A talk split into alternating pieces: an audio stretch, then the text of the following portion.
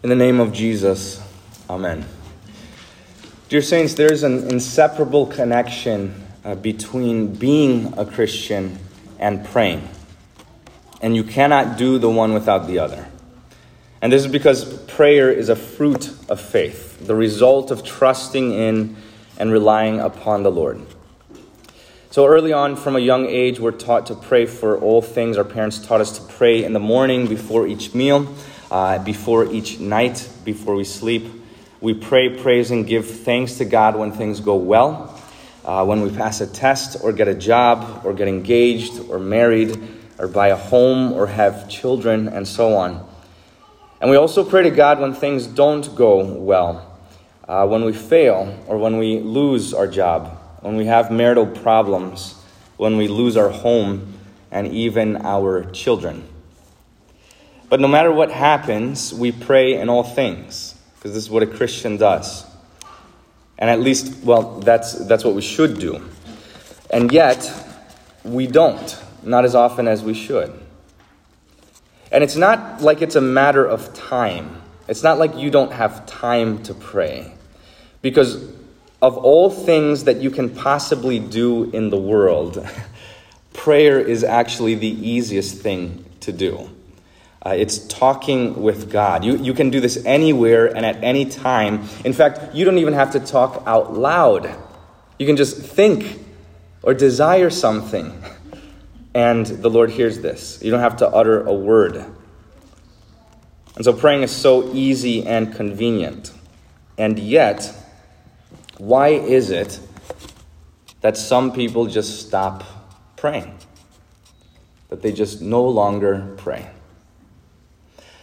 Well, there's only one reason people stop praying, and that is unbelief. Somehow, in some way, they've killed their own faith, and for that reason, they stop praying to God. There's, there's only one reason why people stop praying. However, there's di- many different ways to get there to that different, uh, to that same reason. Uh, and so, so today we're going to focus on the one specific way that leads people to stop praying, one thing that leads them to that, and that is discouragement and it is a discouragement with God. Is the thought that God somehow isn't listening anymore, or if He is listening, then He just doesn't care. So we'll see people pray and pray and pray and pray night and day, and then after some time, they'll just give up and say, What is the use anymore? What is the point? Nothing is going to change, nothing is happening, so why pray?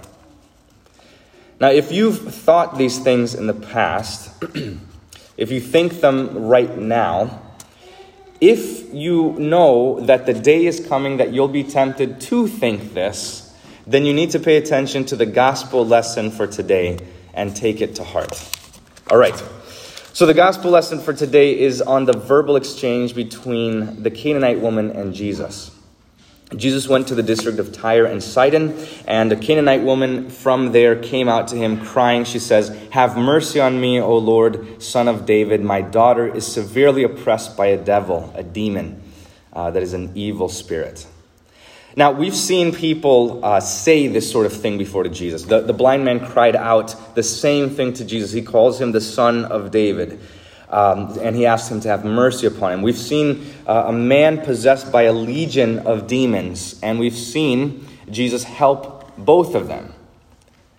So we've seen this before. But what we haven't seen before is what Jesus did today. The woman cries out for mercy, and what does the Bible say? He did not answer her a word. We haven't seen this before and this is unexpected. This woman cries for help, and Jesus seemingly ignores her.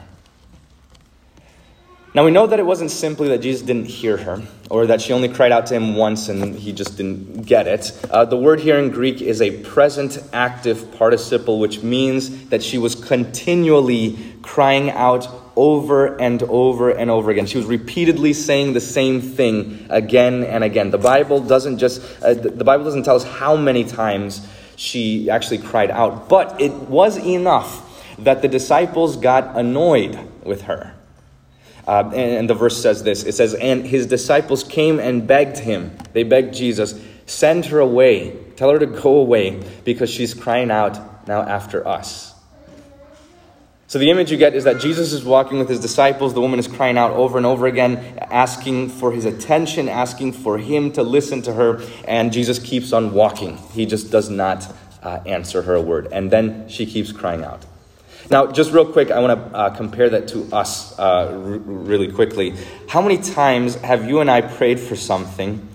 And how many times is it that we see one thing go wrong in our life, and then what? we begin to doubt. Or when we pray and we don't see the change instantly right away, what do we do? We just throw our hands up and hang our head and say, well, what's the use? What does it matter anymore? We see a few hard moments, and then some begin to question not only God's love, but also his very existence. Now, and yet to compare that to what this woman does. When this happens to her, she doesn't stop praying. In fact, she begins praying even more. And she doesn't give up or leave. She prays more fervently. And she presses on and she is relentless.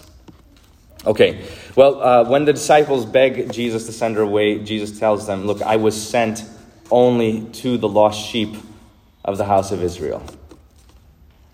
And this is devastating. Can you imagine what the disciples would have done if they heard this. Uh, the Bible doesn't tell us exactly what they did, but we do know we didn't hear about them or from them for the rest of the text. Uh, but what would you have done? You would have been shocked or embarrassed or speechless or just stepped away, backed away from Jesus. Um, that is probably what they did. And on this text, Luther said that if Jesus ever talked to him that way, he would have just run for the hills. Jesus didn't say anything wrong here, though. It's just really hard to hear. It's the truth, but it's very hard to hear. And yet the Bible says this it says, She came and knelt before Jesus, saying, Lord, help me. And then you think, okay, finally, the Lord is going to relent. He will, he will answer her. Well, he goes even further. She asks for help, and he says, What? He says, It is not right to take the children's bread and throw it to the dogs. Hmm. this doesn't hit our ears the same way it, as it did theirs. It, it's actually worse. Nowadays, we have dogs in our home as pets and we name them and we take care of them. But at that time, dogs weren't pets. They were a nuisance. They were like raccoons or something that scrounged through the trash, things that are unwanted. You didn't have dogs as pets, they were diseased and lowly creatures. So that is the image that comes to mind. That is what he calls this woman a dog. Now, I think if Jesus would have said that to me, I would have fainted and died. Uh, I don't. I wouldn't have. I wouldn't have uh, endured it. Again, look. This is another devastating blow, and yet Jesus still didn't say anything wrong. He was only saying the truth, right?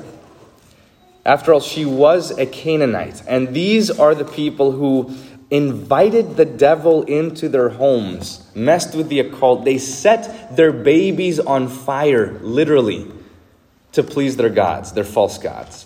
And this woman is most likely at fault for the reason her daughter is demon possessed. She's probably the one who caused it.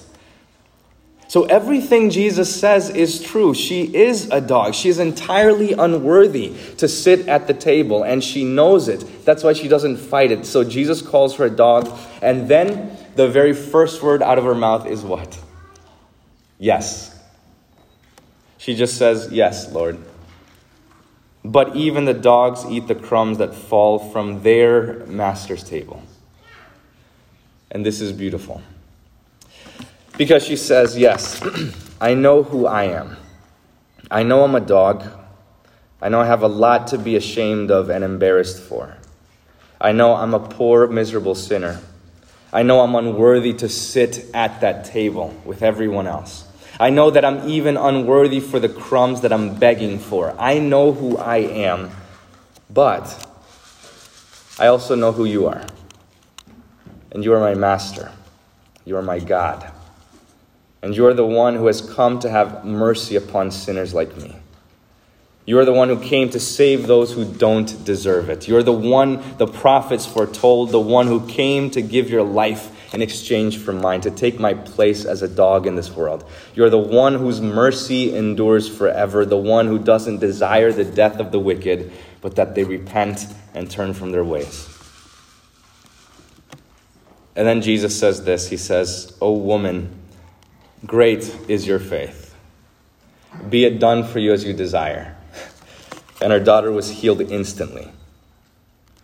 Now, I want to focus on what Jesus says here. He says, Great. Great is your faith. And so we oftentimes hear this and we think, look, oh, she must have had a great amount of faith, or like more than the average Christian or person, or something like that. But I don't think that's what Jesus is saying here.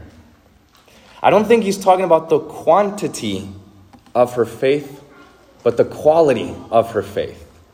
It's not the amount of faith she has, but the kind of faith she has. It's not about how much she believes, but what she is believing in and clinging to.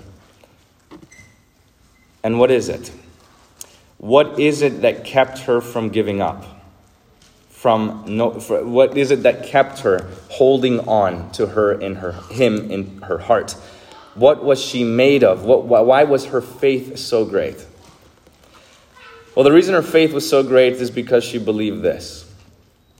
She believed that the Lord was listening and that the Lord loved her, even when she had every single indication to think that He was not and did not. She trusted that Jesus was hearing her listening to her, even if he didn't open his mouth and answer. Even if he seemingly ignored her and dismissed her, insulted her, she still held on to the fact that he was listening to her and that he loved her.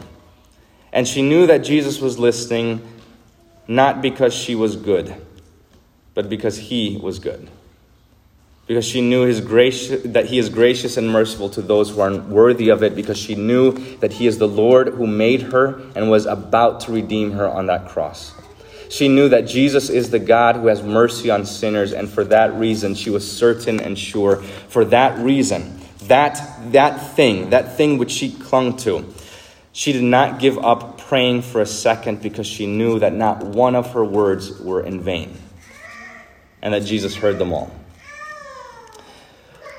So I want you to take comfort. To take comfort in this in the midst of all of your seemingly unanswered prayers.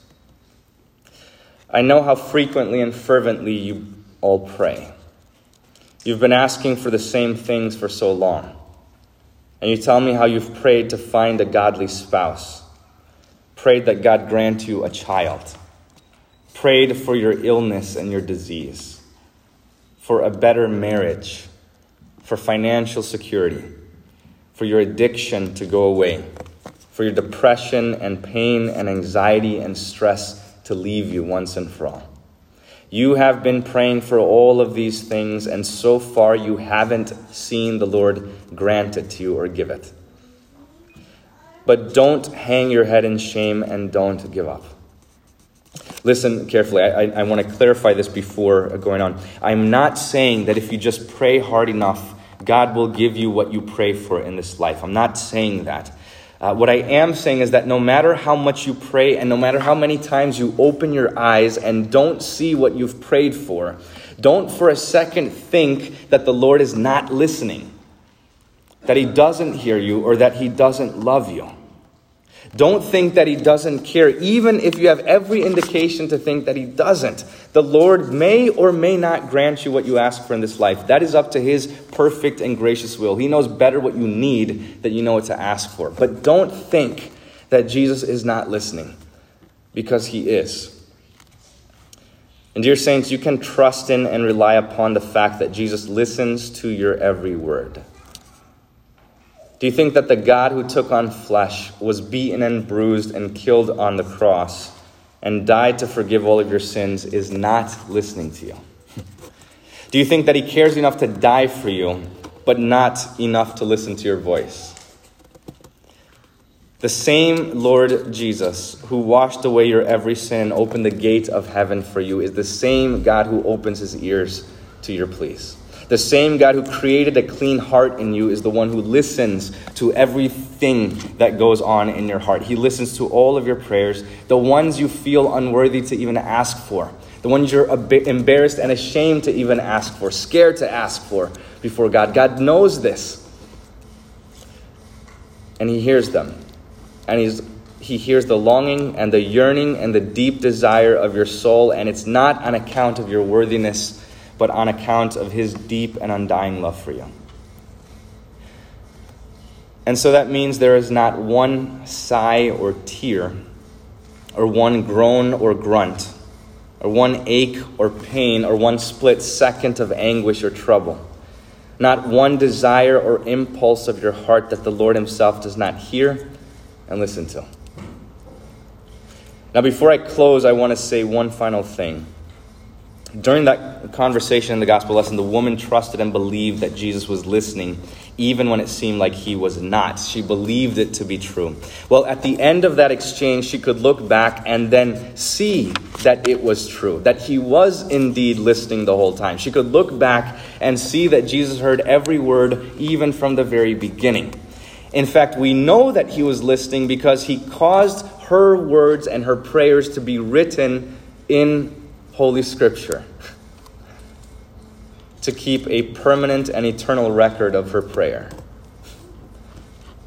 And she and all Christians throughout time can look back and see that, the, that Jesus heard her every plea, that he loved her the entire time. And the same goes for you. Right now, you trust and believe that Jesus hears you. But know that the day is coming when He will answer your prayer, and you will see that it was true. The day is coming when He will release you from every care and sorrow, when He will take away every single problem, when He will wipe away every tear, when He will answer the deepest longing in your heart. On that day, He will answer your prayer and take away your affliction and give you joy. And He'll cover you with a weight of eternal and undying glory. And when that day comes, you too will look back on this life and know that He was listening the entire time. You'll look back and see that there was not one day or one moment or one second that Jesus was not listening and loving you. So don't give up or grow weary. Don't be discouraged. The Lord hears you he loves you. Your prayers are not in vain. Not one of your prayers has gone unheard. So keep on praying. Amen. Hear the words of this hymn. What God ordains is always good. He is my friend and father. He suffers not to do me harm, though many storms may gather. Now I may know both joy and woe. Some day I shall see clearly that He has loved me dearly. The peace of God, which surpasses all understanding, guard your hearts and your minds in Christ Jesus our Lord. Amen.